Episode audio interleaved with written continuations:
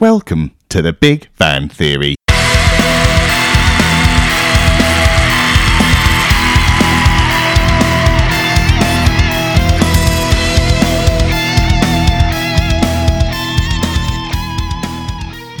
Kryss, welcome to the Big Fan Theory. Thank you. Great to have you here. Congratulations on becoming a recent master of wine. Um, so, I'd normally like to start by asking people in 30 seconds or less if they can tell us who are they, what they do, and why they're qualified to talk about what they're going to talk about. Absolutely. Thank you. I've been in the wine industry for 20 years, uh, primarily as a winemaker, and then more recently in the um, B2B world and corporate wine and spirits supply. I work for one of the largest wine and spirits producers in the state of California, O'Neill Vintners. So I have uh, personal experience with some of the more intimidating P3 topics, such and P4, such as supply and demand, branding, bulk shipping, QA, QC uh, and some other topics like that. So uh, happy to answer any questions that you have uh, from a real life point of view. Perfect. Perfect. Uh, well, yeah. Well, let's just jump in with some P3 stuff then. Um, uh, right. so, yeah, this is a relatively recent one. I think you might have even had this in your exam. Assess the various methods of transporting wine in bulk. What precautions should be taken from a QA perspective? Um, so, this is what this is kind of your bread and butter as a company, right? Sure thing. Absolutely. We do a lot of bulk transport. And a lot of uh, the determinant is where the wine is going, right? Whether you're shipping overland or over the ocean, um, because you can't you can't send a tanker overseas, right? So, um, and you have different options. If you're shipping overland, you have a tanker truck, or you have smaller uh, containers. There's you know totes, basically drums, spacecraft containers. And that's going to be largely determined by the volume that you're shipping. It's always better to ship, obviously, in a topped compartment. Um, so you want to fit the, the shipping method to your size, your volume. Um, if you're shipping by tanker, uh, but you only have a few thousand gallons, then you you want a split compartment load, uh, which is possible. You don't want to have a, a, partial load sloshing around in a 6,500 gallon tanker truck. Um, and then if you're shipping overseas, then the, the gold standard would be the 24,000 liter flexi. And then there are some smaller, uh, like ISO tanks and other other options. I haven't personally worked with those. Um, the 24,000 liter flexi is my uh, my mainstay. Um, but but there are considerations with all of those uh, in terms of how they're loaded, and then also how they're um, how you do the QC. You know, and, and and you have to pull samples and whatnot. That's important to be able to know, uh, have an idea what the wine is like um, when it left your facility in the event that there's a problem in transit. Um, and for all of those methods, you also want to be real concerned about what might have been shipped previously. In the case of the flexi bags, you need a new bag. Um, that's not usually an issue, but you the bag needs to be intact. Sometimes there's a, a defect with the bag or a puncture, in which case you can't load, or there might be a leak in transit, uh, which may not be your responsibility as the supplier, but it's certainly your problem. Um, in the case of shipping in a in a tanker truck or a, a tote or any other overland method, um, there are regulations about what can have been in the tanker before. And generally, it has to be something that's food grade. You have to provide a washout certification uh, showing that the tanker was appropriately cleaned and sanitized before it showed up to load wine. Those are all things that are really supplier issues. Um, but you also have to be concerned with the the method of filling. You have to uh, think about if you're shipping overseas, you need to filter going into that flexi bag. If you have a re-fermentation in the bag, it's going to burst the bag or cause a leakage. Not to mention quality issues in the final product. Um, you need to make sure again that you take your samples. You need uh, sterile loading conditions. Uh, you need to do all of your typical pre-ship work. It's chemical microanalysis, organoleptic analysis, uh, verifying the legality of the product, the same as you would do if you were packaging the wine in-house. And then once something leaves the facility in bulk, you may not be responsible for it anymore. In fact, most suppliers will have a clause in the contract saying that something is, you know, FCA or FOB, that, for example, the winery. So once it leaves the winery, it's no longer the responsibility um, of the producer, but there are various problems that can happen in transit. And as a responsible producer, you you want to feel good about the freight forwarder, the shipper, that your wine will be in good hands. And of course, there are various things that can happen uh, in the journey that are are really not in anyone's control on either end of the contract, but they can cause problems for the wine downstream. And what kind of percentage of containers have problems? Do you think, um, or, are all yours perfect? I wish. I wish. You know, in a perfect in a perfect world, that would be nothing. In my experience, it's very small. I mean, it's it's maybe one percent.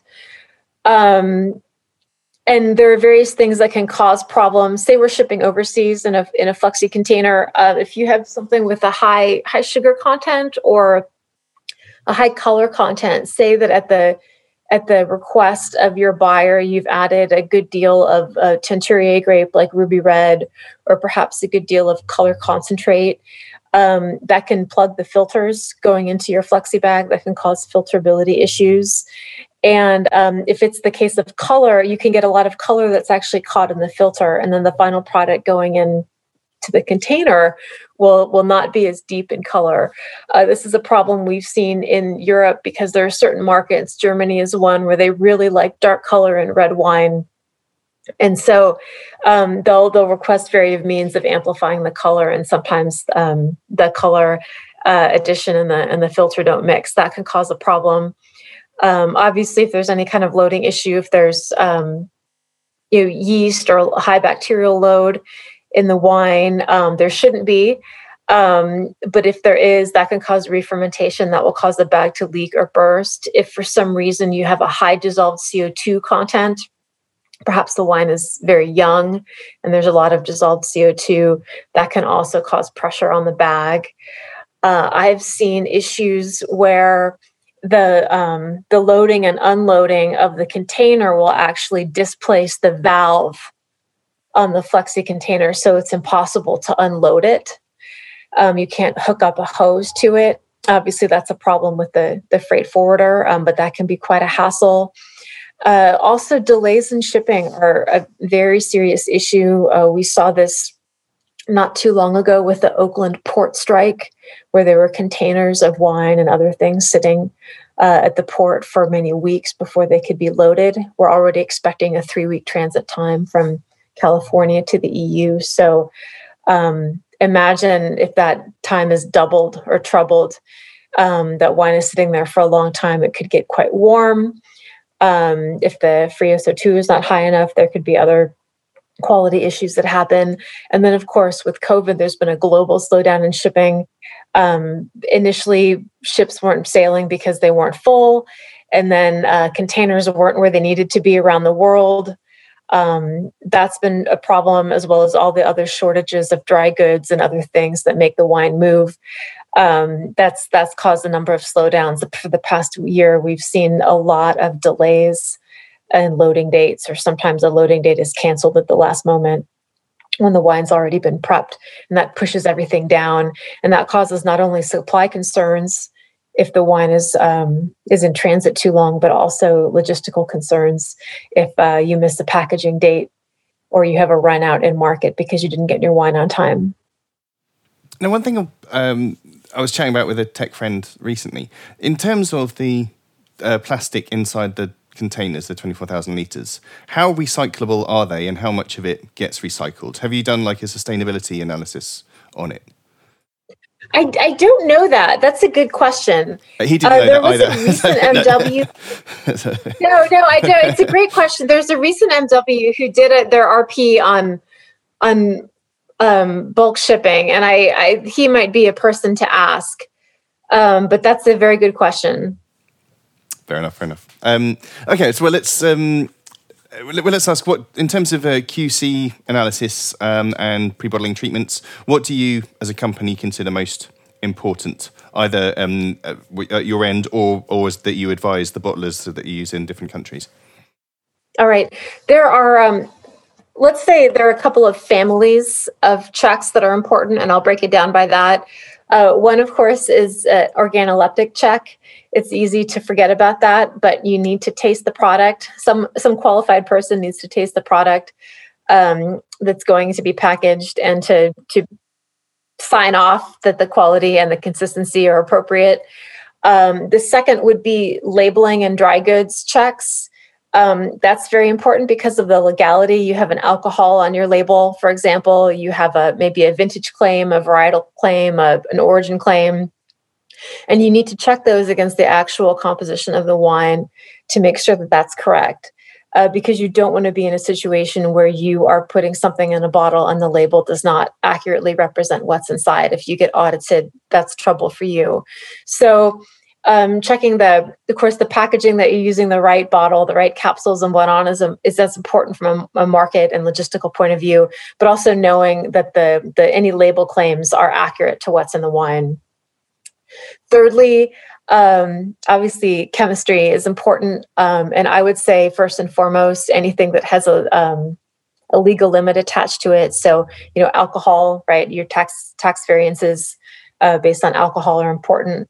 Um, volatile acidity uh, free and total so2 those are all the most important um, and then, of course, in the EU, there are regulations regarding the uh, combination of residual sugar and acidity um, there's limits on the on the sugar based on what the acidity of the wine is. So anything that has a, a legal limit or variance attached to it would be at the top of the list. Um, and then SO2 has the added importance of being an allergen, so that's another reason why that should be checked. And then, of course, um, there are quality parameters associated with the chemistry. You don't want your free SO2 to be too low. Um, you may not want your pH to be too high, especially if you're not filtering going into bottle. Um, so all those are important. And then you may have a residual sugar specification, for example, and you want to make sure that you're there accurately, especially if you're adding sugar back into the product just before packaging. Uh, you want to make sure that you've dialed it in appropriately. So we have organoleptic, organoleptic QC, uh, packaging, chemistry. A fourth would be microbiological um, again, you, you may or may not be filtering, but you want to make sure you don't have yeast cells going into the bottle. You want to make sure you have no or very little bacteria going into the bottle or the package. Those are very important. Um, stability, I would I would roll in with chemistry. Um, many wineries do cold and heat stability of all their products. Many do one or not the other. Some do neither. Um, certainly, if you're going into bag and box, if you have tartrate crystals build up, they can actually, um, you know, block the spigot, so you can't. Uh, you may not see it in the bag, but you can't get the wine out of the bag, so that's a problem. Um, so those are all important. And then on the line, your packaging line, you have a lot of very important QC QA processes. Um, some of those are related to uh, consumer health and safety. So you might have a HACCP to cover those. Um, certainly, if you're a large producer or bottler, you'll have a HACCP. And I want to emphasize that that is not for quality; it's for consumer safety. So it impacts things that would would be safety issues for the consumer. Um, for example, our CCPs are around uh, broken glass or you know sharps, foreign objects in the bottle, and also uh, total SO2 since that's an allergen. So those are important checks on the line. Quality checks like dissolved oxygen. Um, you want to make sure that you don't have too high oxygen in your package. That'll make the wine deteriorate quickly. Um, fill on the line that's important. That's a regulatory issue. You want to make sure you're not putting too much or too little in your package. Uh, if you're putting a screw cap you want to check the torque. We've all been angered by picking up a, a screw cap bottle by the screw cap and having the bottle plopped out under the capsule because the it wasn't put on tightly enough. So all those line issues are are important. So again organoleptic uh, dry goods and labeling uh, chemical stability, microbiological, and then line checks are, my main categories. Are you um as uh, as O'Neill's, are you seeing a demand from different clients for lower SO2 and other changes? What are the sort of trends you're seeing for for requests on on um, products? We have not seen requests for lower. Well, I shouldn't say that. Um, from gatekeepers, we have not seen any particular interest in changing the SO2. What they want is a stable product. We have seen over the last 10 years, our export customers, our European buyers, are lowering their uh, free SO2 specifications. For a number of years, we had people requesting 50 parts free SO2 at loading, which is quite high, especially for a wine that, like a, a white wine, for example, a Pinot Grigio that may have a low pH. Um, and those buyers are now drifting down to, you know, the like maybe the 40 range, which would be a little high for um, for bottling, but for for export shipping, where you're expecting that free SO2 to drop in transit, that's much more reasonable. So we have seen those drops over time. We are in general seeing um, a drier palate than we did before. That doesn't always mean bone dry, but someone who is requesting um, 40 grams per liter RS and a Zinfandel Rosé may have backed down to 25 grams per liter, which is closer to what I was seeing at the beginning of my career. We are getting some inquiries into lower alcohol options. That's more in the domestic market. Um, I would be a little concerned about shipping a, a, wine that was very low in alcohol abroad, again, with the concerns about stability in transit. I'm sure people do it. Um, but alcohol, of course, is a preservative to some degree. Um, but we we are seeing that we're doing some trials with this new vintage um, that we're going to show some people in the market. Uh, one of the interesting things about lower alcohol trends is that there's we haven't seen a real um,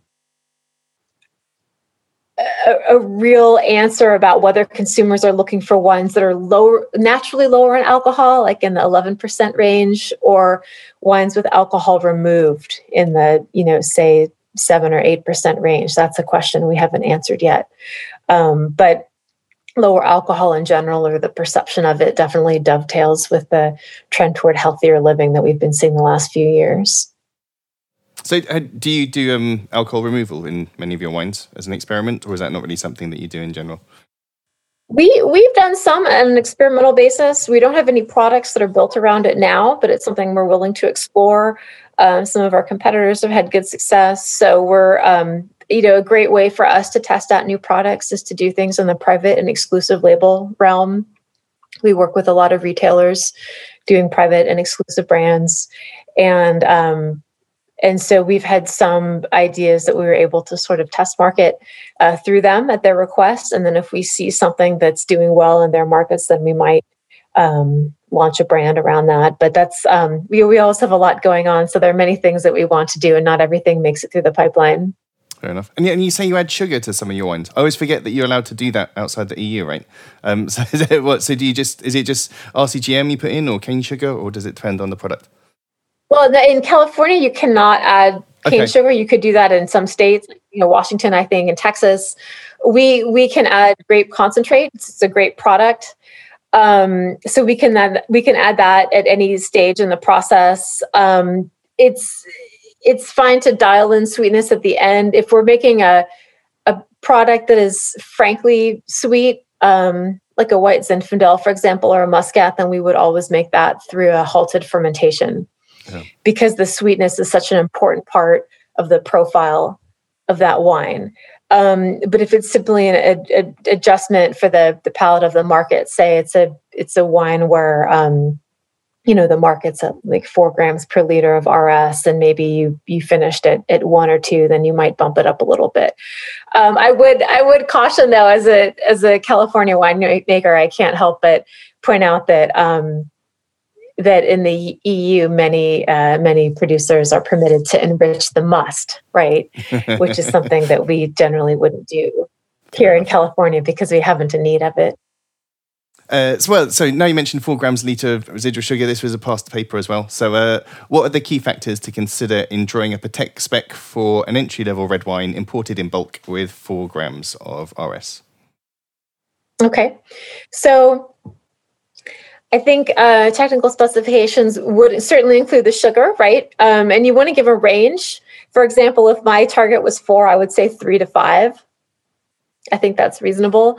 Um, entry level usually means production's on the big side. So you have to think about tank gauging. And a one quarter inch uh, gauge in a tank might mean you know 100 gallons or 50 gallons so you have to um, there's only so far you can dial in uh, your your additions and your blending. So I would give a range for for anything on a specification. Um, alcohol is important. Again, that's going to be a label claim. Volatile acidity is important because that is a that's a legal issue and also has to do, of course, with the quality of the wine. Um, there's always a pH and a TA spec. I don't know how important those are really, but generally those are have a pretty wide berth. Um, I think color is important for any red wine. And again, you might give a range, but you you want to. Um, people are very sensitive to color in the marketplace, so you want to make sure that you have a, um, a specification for color so that you're not getting too light or too dark relative to expectations. And it's difficult to build a specification around taste um, but I think you have to give some parameters to indicate um, that you, as the buyer, are looking for something that is fresh. Um, is certainly if your sales aren't what you anticipate, and a contract intended to span one year ends up uh, dragging out over two or two and a half years, you might have um, issues with freshness in the wine. Um, and so, you know, maybe you can pursue some options uh, together with your supplier. Um, to you know to keep the wine in good condition but you want to make sure that it's tasting good it's something saleable those are all important. And then certainly at loading um, you'd want to have microbial stability. You'd want to make sure that things are being filtered going into their um, into the loading so that you're not dealing with re-fermentation later. And so2 if i didn't mention that uh, free and total so2 are always important. So do you use any um, like uh, like Bottlebooks or any of those um, uh, companies where they enter data that, to share it, or do you do um, with each supplier differently, or each for each people you're supplying differently? We do everything differently with each each supply uh, each um, buyer, and I think as a as a supplier, you know, we always want to manage our buyers, but the buyers also want to manage their suppliers. Um, and and they're the buyers. So we have a lot of internal systems, but it's just not feasible to, for us to impose any system of ours onto our our family of buyers. So we do something different for each one. And uh, certainly for export in particular there's a lot of paperwork. So we have one or two people on our team that are dedicated to filling out the specifications and the pro formas and getting everything right for those buyers and their markets. Cool. So let's try some let's try some p4 ones because i think they're all there's, right. there's probably more to say on them rather than. um, but uh, as a so let's try this one. As a manager of a 500,000 case wine brand, uh, what five key statistics would you closely monitor to gauge the performance of your brand and why? Um, so, okay. do you have any private brands for O'Neill's that, that you deal you deal with, or are you just purely sort of uh, private label?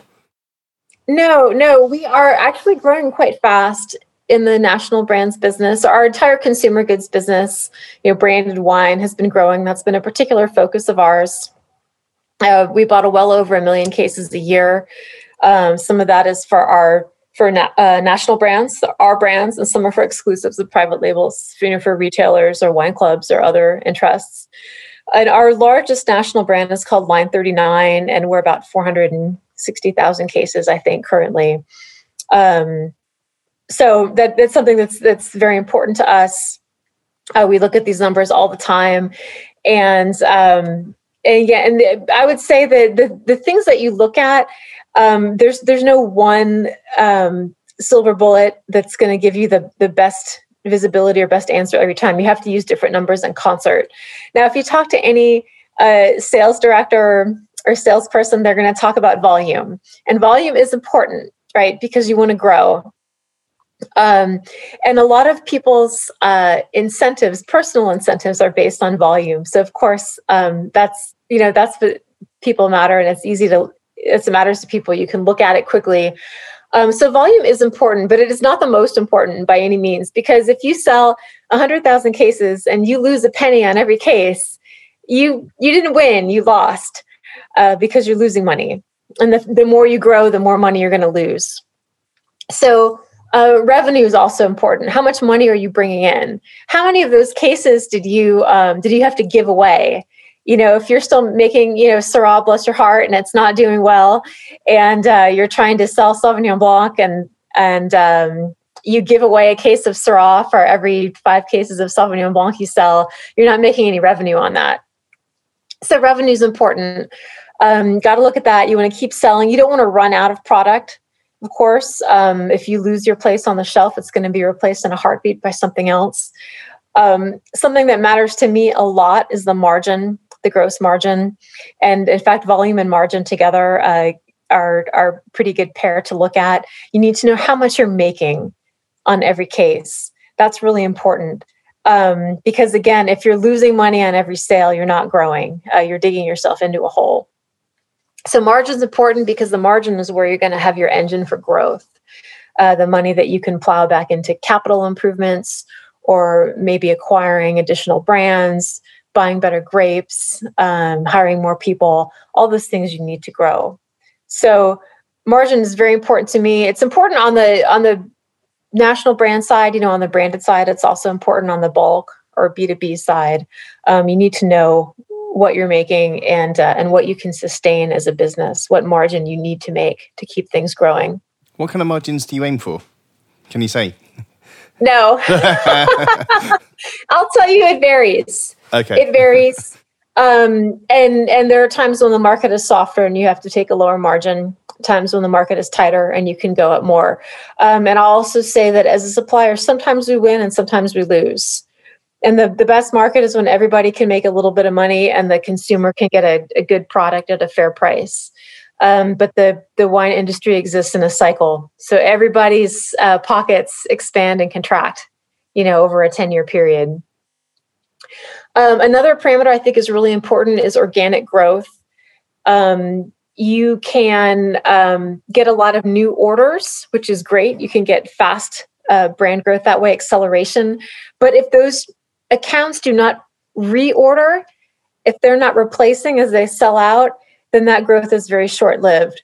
So, not just looking at how many cases you're shipping, but actually looking at how many of those are reorders and how many accounts are reordering for higher volumes.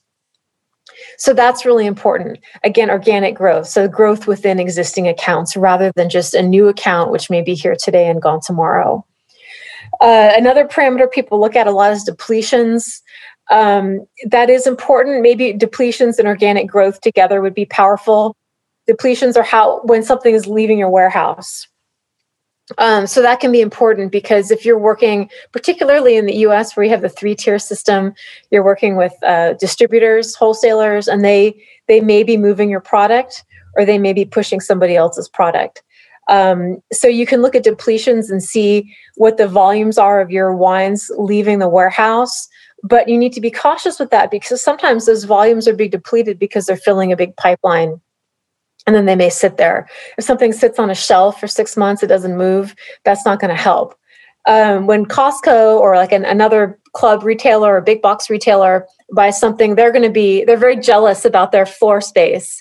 So if they gave you a couple pallets worth of floor space and you don't move product, you're out of there. Um, there are other retailers that they might be happy to just have any wine sitting on their on their shelf um, for an indefinite period of time. So it's good to look at depletions, but you need to also see that those depletions are moving. Did you just have a bunch of wine leave your warehouse because it's going to fill a distribution pipeline and just sit there? Or is it actually going through the pipeline? So that's very important too. And then finally, if you're in a, a retail brand, a large brand, um, and you have access to something akin to Nielsen data in the US, where you can look at large brands in retail. Not every retailer participates, but many do. And you can see um, over time, you can look at what your competitors are doing. And if you can see that you're di- displacing other brands, then that's very important. And this is very market specific.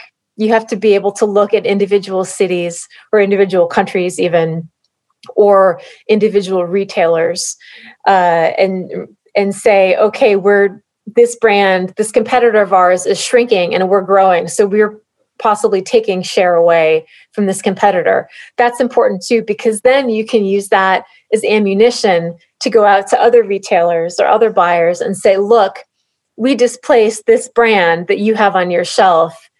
We have consumers that prefer, prefer our brand in this market and we think that your consumers are going to prefer our brand in your market too. So that's an important thing to be able to monitor and be able to take out with you when you're selling.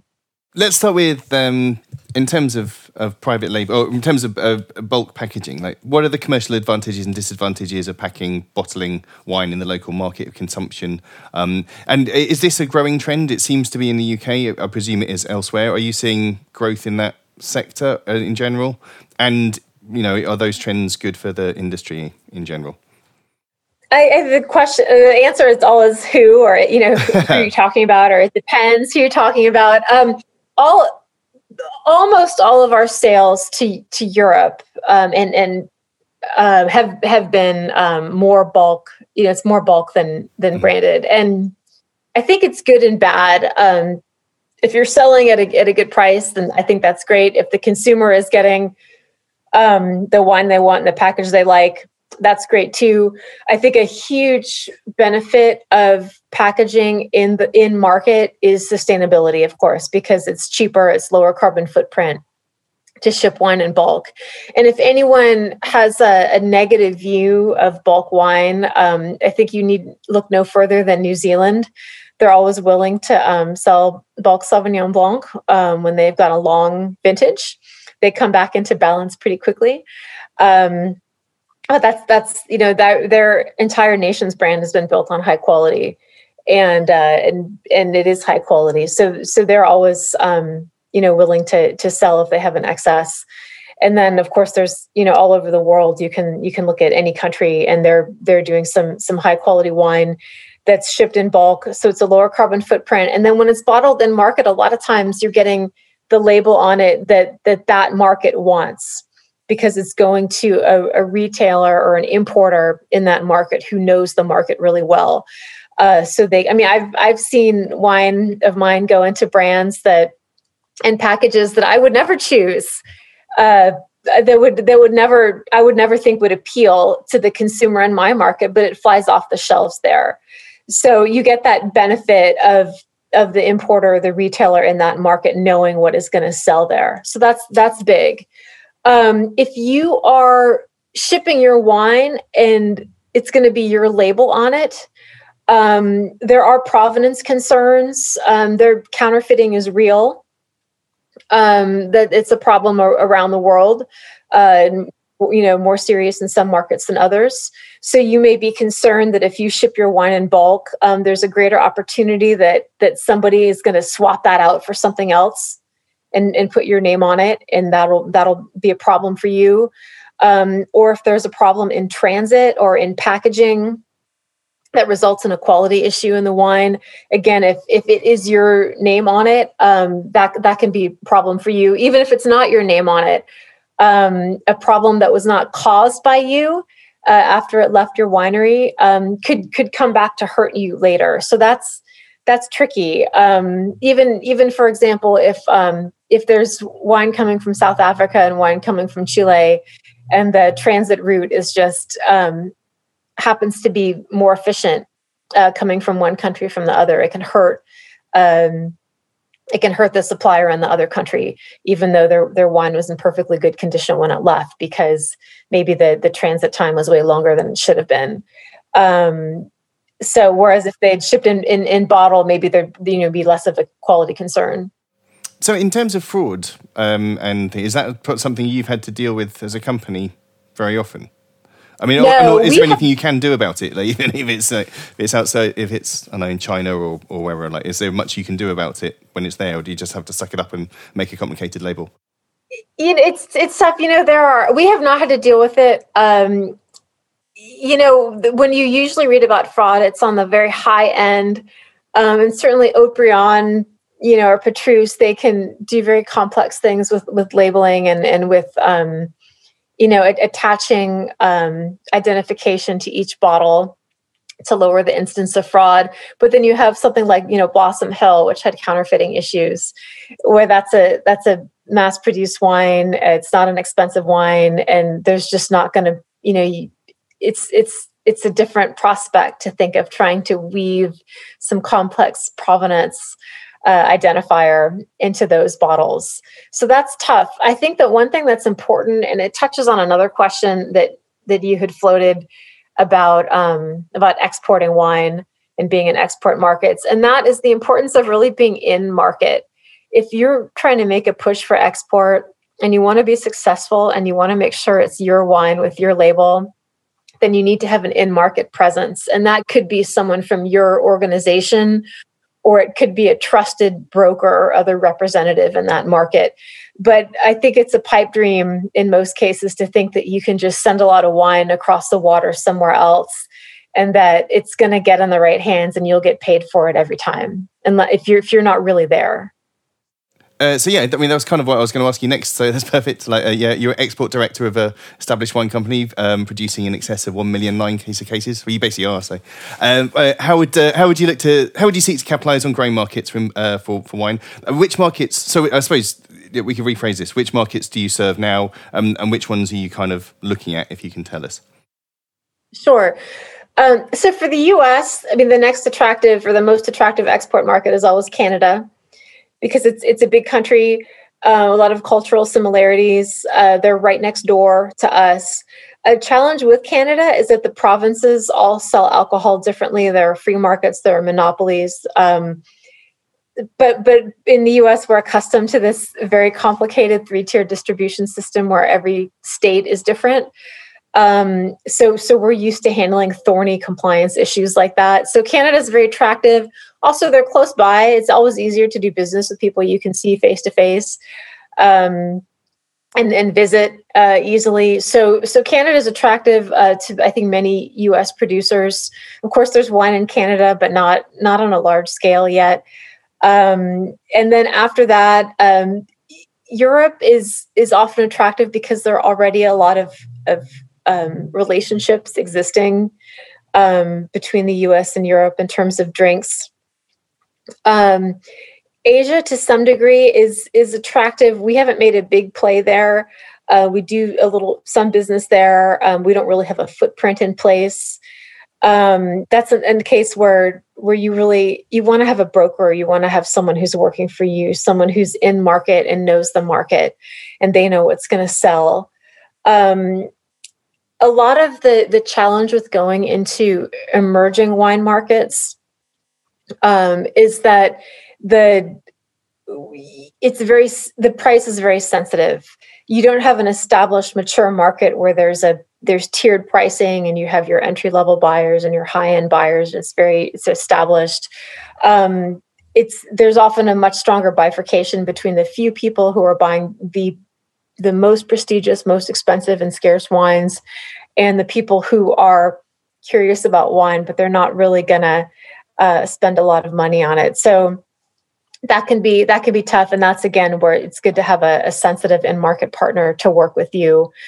Um, we've also seen, you know, one-off business in in Uganda, in Nigeria um, th- those are emerging wine countries. If you if you're making a million cases, you know, if you're making um, now that if it's a million cases of 20 different brands, then maybe it's hard to be in every market. But if it's a million cases of one brand, um, then you can spread yourself a little a little more thinly, and you can go into some of these like you know really blue sky markets where there aren't a lot of people. Um, one thing to to keep in mind though when you're working abroad is that uh, it's hard enough to enforce a contract in the U.S. um, we, you know, we have contract law here, just like in the U.K. Um, but um, but the wine world is small, you know, and you don't want to disrupt a relationship forever. So it, it can be hard to enforce a contract in a sensitive and long-term sustainable way. Um, if if if you really run into a roadblock. And if you're abroad that you know it's even it's even tougher. Um so it we, you have to ask yourself you know is this am i working with a reputable buyer? Um do i know other people who've done business with them? Do they have much of a presence in the us are they willing to to prepay you know how, what is the stability of the currency in this country? And you have to have a sense that if you ship them product you're going to get paid. And that's not to say that that people are, are running around defrauding each other um, every day. Um, but you you want to have a good relationship um, and and feel good about the fact that that um, your product is going to go into market and get sold and that you're going to be paid in a timely fashion. Definitely the um, the payment terms tend to get stretched out when you're doing export business and that has to do with the you know transit times and and uh, the the norms in in various regions. Um, the the 30 days from bill of lading in the us just doesn't doesn't hold everywhere. Um, so you have to you have to be um, not just look at the volume that that you think you can move, but also the quickness with with you'll which with which you'll get paid. Are there any markets that you're pulling out of? There are no markets that we're pulling out of, but I will say that um, the the domestic market in the U.S. is so so big um, that it's very easy to to sell all our wine here. So historically, we often looked to uh, export when we had a lot of excess and we wanted to to get rid of it. Um, there are a lot of price sensitive buyers, um, and you know, particularly in Europe, again, that that will that will you know pick up wine for a, a grocery chain, and you know whether it's a like a California white or a, a white zin, uh, muscat in the past, um, and it's been a good outlet. But when prices tend to be a little bit more sensitive in export markets, and again, the payment terms are longer. So if you can sell all your inventory in the U.S. Uh, and get get paid on time, um, then that's going to be pretty appealing. So right now the market is tight in the U.S. Uh, we had a short vintage in 2020 um, because of COVID. You know things are flying off the shelf in retail. Uh, so so we're we're working hard just to meet our contractual obligations. Um, you know going into vintage so we're not going to have a lot to sell and, and export and the export buyers tend to be on a different a different schedule. They tend to purchase later and ship later than domestic buyers. So you have to be willing to commit that inventory. So I would say there's no market that we that we would want to get out of. Um, we've had some success, you know, in every market that we've been in. It's a matter of how much we're able to commit to them, given the robust sales we're seeing in the U.S. Well, that leads on quite well, actually. So, uh, uh, what have been the most important changes in global wine supply and demand over the past three years? Um, so, uh, uh one of the stats I heard last year in one of the webinars was that um, within the first six weeks of lockdown, you had a 2.5 million more wine consumers in the US, or something similar, um, off the top of my head, which is which is which is nuts. Have you seen that continue, um, or have people gone back to drinking beer? It's a people haven't gone back to drinking beer. People are drinking everything. Okay. Um. So yeah, yeah, right. uh, we're working hard here. Um, so there, there has been some uh, concern in the wine industry that growth in wine consumption is flat. And from a consumer responsibility, you know, perspective and, and health perspective, the mantra of the wine industry has generally been not to get new people to drink, but to convert people to wine from other types of alcohol. Um, so inter- like i i did uh, my my rp uh, had to do with the growth of american wines on premise and something that i i saw that after prohibition spirits people still drank a lot of spirits but that wine and spirits both seemed to take market share away from beer and that seemed to have happened to some degree in the last year as well uh, where beer you know beer's been faltering for some time but what we are seeing with a lot of younger consumers is that they're very ecumenical in their tastes. They don't just drink any one kind of thing. They drink a lot of beverages, um, all kinds of alcohol, and also non alcoholic beverages as well. So, um, for people who, who need to see wine growing as a category year on year, uh, they're, they're anxious and disappointed right now. But if you look at the long term, um, there, I would say personally, there's nothing to be particularly concerned about. Now, in the past um, year with COVID, let's, so let's pivot to your question about supply and demand issues. Um, what are important ones? Definitely, COVID is one. Now, this is an area where you can get yourself into a trap on an essay because uh, COVID is such a big issue, and you want to be careful. And you might you might say less than you ought to about it um, or about anything because there's so much attached to to that issue in your mind that you think that um, some things can go without saying. But the your examiners are always going to want to know okay great you mentioned this important topic but what are you going to say about it? What is the implication or the so what? So uh, what is the so what around covid? Well if you're a small producer and you're mostly on premise then you are probably in trouble. And you might have gone out of business. Um, I get the market reports from Systembolaget uh, from from Sweden because we do some business there, and and I get some reports from the importers with whom we work. And you know, just like in the U.S., retail was very strong. Everything was was bigger last year than the year before.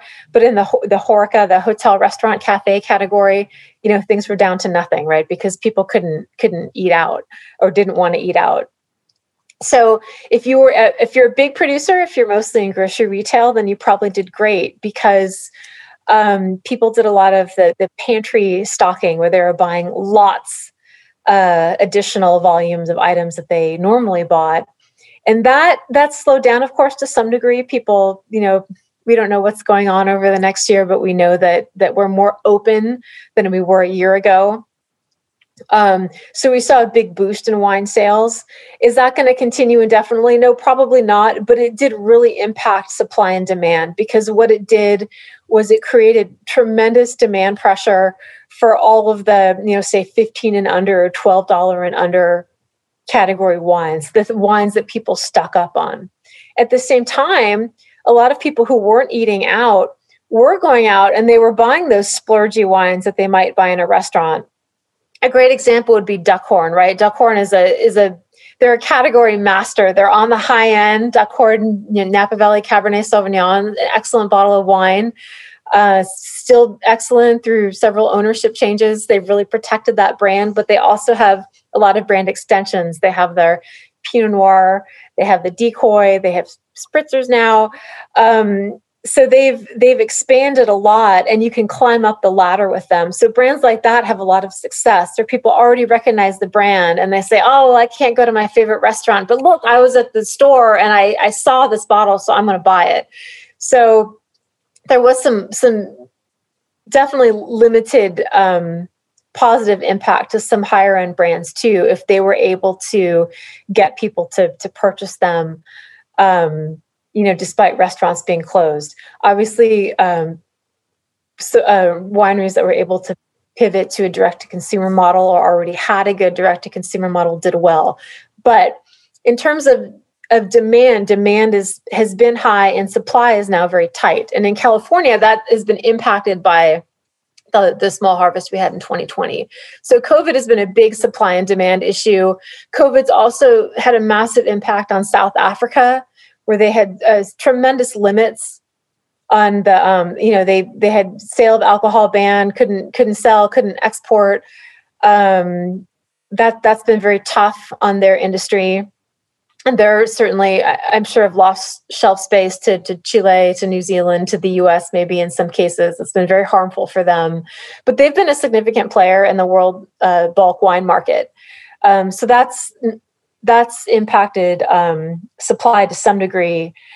Another thing that has uh, been an impact on global supply and demand is the relationship between China and Australia.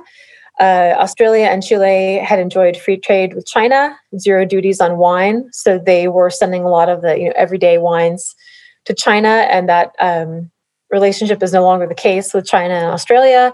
There are massive tariffs on Australian wine, so Australia now has a, a you know large supply of wine um, that they need to to offload elsewhere. So that's that's has some ripple effects. And then you can look at um, again the short 2020 harvest in the U.S. The fires. You know, to some degree, there were some wines that didn't get made because of the fires, and then there are some sales that probably won't happen due to perception issues around quality, uh, some of which are, are greatly unfounded, really. Um, but we we know in California that fire is going to be part of the equation going forward, as will water. That uh, will impact supply. The uh, terrible weather patterns we've seen in Europe this year, uh, with very damaging frosts, uh, now some flooding um, that's you know caused some you know, tragic deaths. Um, also, there'll be some impacts, I imagine, to the harvest in terms of labor issues and and potential flooding of vineyards. So. Um, so those things are going to be impactful as well. Um, and we will see at the end of the 2021 vintage. Have you been hit by any of the tariff wars that have been like going on between well, Europe and America had a bit of a scuffle not too long ago? Is it something that you've been you've that, that tariffs have been affected you particularly, or people just has it not really had much of a knock on? They it's in, it's impacted importers and retailers a lot. It hasn't impacted us as a supplier. Um, has there been an uptick in in purchasing of domestic wines in the U.S.? I haven't seen it. It's possible that it has. A lot of people um, who are committed to to buying certain brands and certain wines, we're going to keep buying those.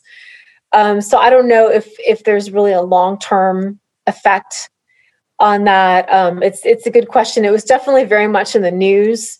I I don't um, and I, I I I read that there is some certainly some negative impact being felt by producers in Europe.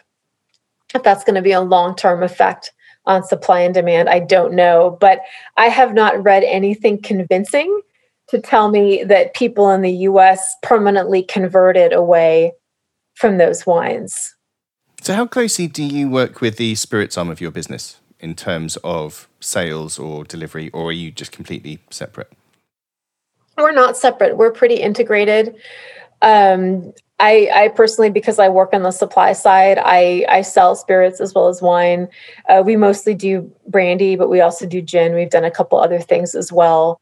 Uh, they tend to be different we have a couple of very large contracts for spirits and then we do a, a, brisk business and small volume spirits and those are mostly to specifically to spirits producers and it's almost all domestic cool. Well listen i'm, I'm quite conscious of time because we're nearly up to our hour. But um, so i always like to end on kind of an optimistic note. Uh, what do you think are the major causes for optimism in the wine world today?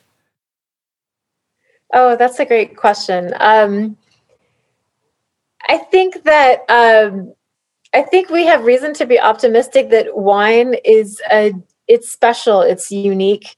It's been around for a long time. There are ups and downs, but it it offers pleasure and diversity and um, and learning and and uh, sociability in a way that other beverages do not offer. I really believe that. Um, I'm very heartened by uh, people entering the business today. People are as enthusiastic as ever, and there are more people than ever who feel uh, welcome in the wine business. That's not to say that we can improve. I think we can and need to improve in terms of welcoming um, new people into the business. Um, but it's it's no longer something that you go into because your dad did it um, and I'm I'm I'm a case in point of that.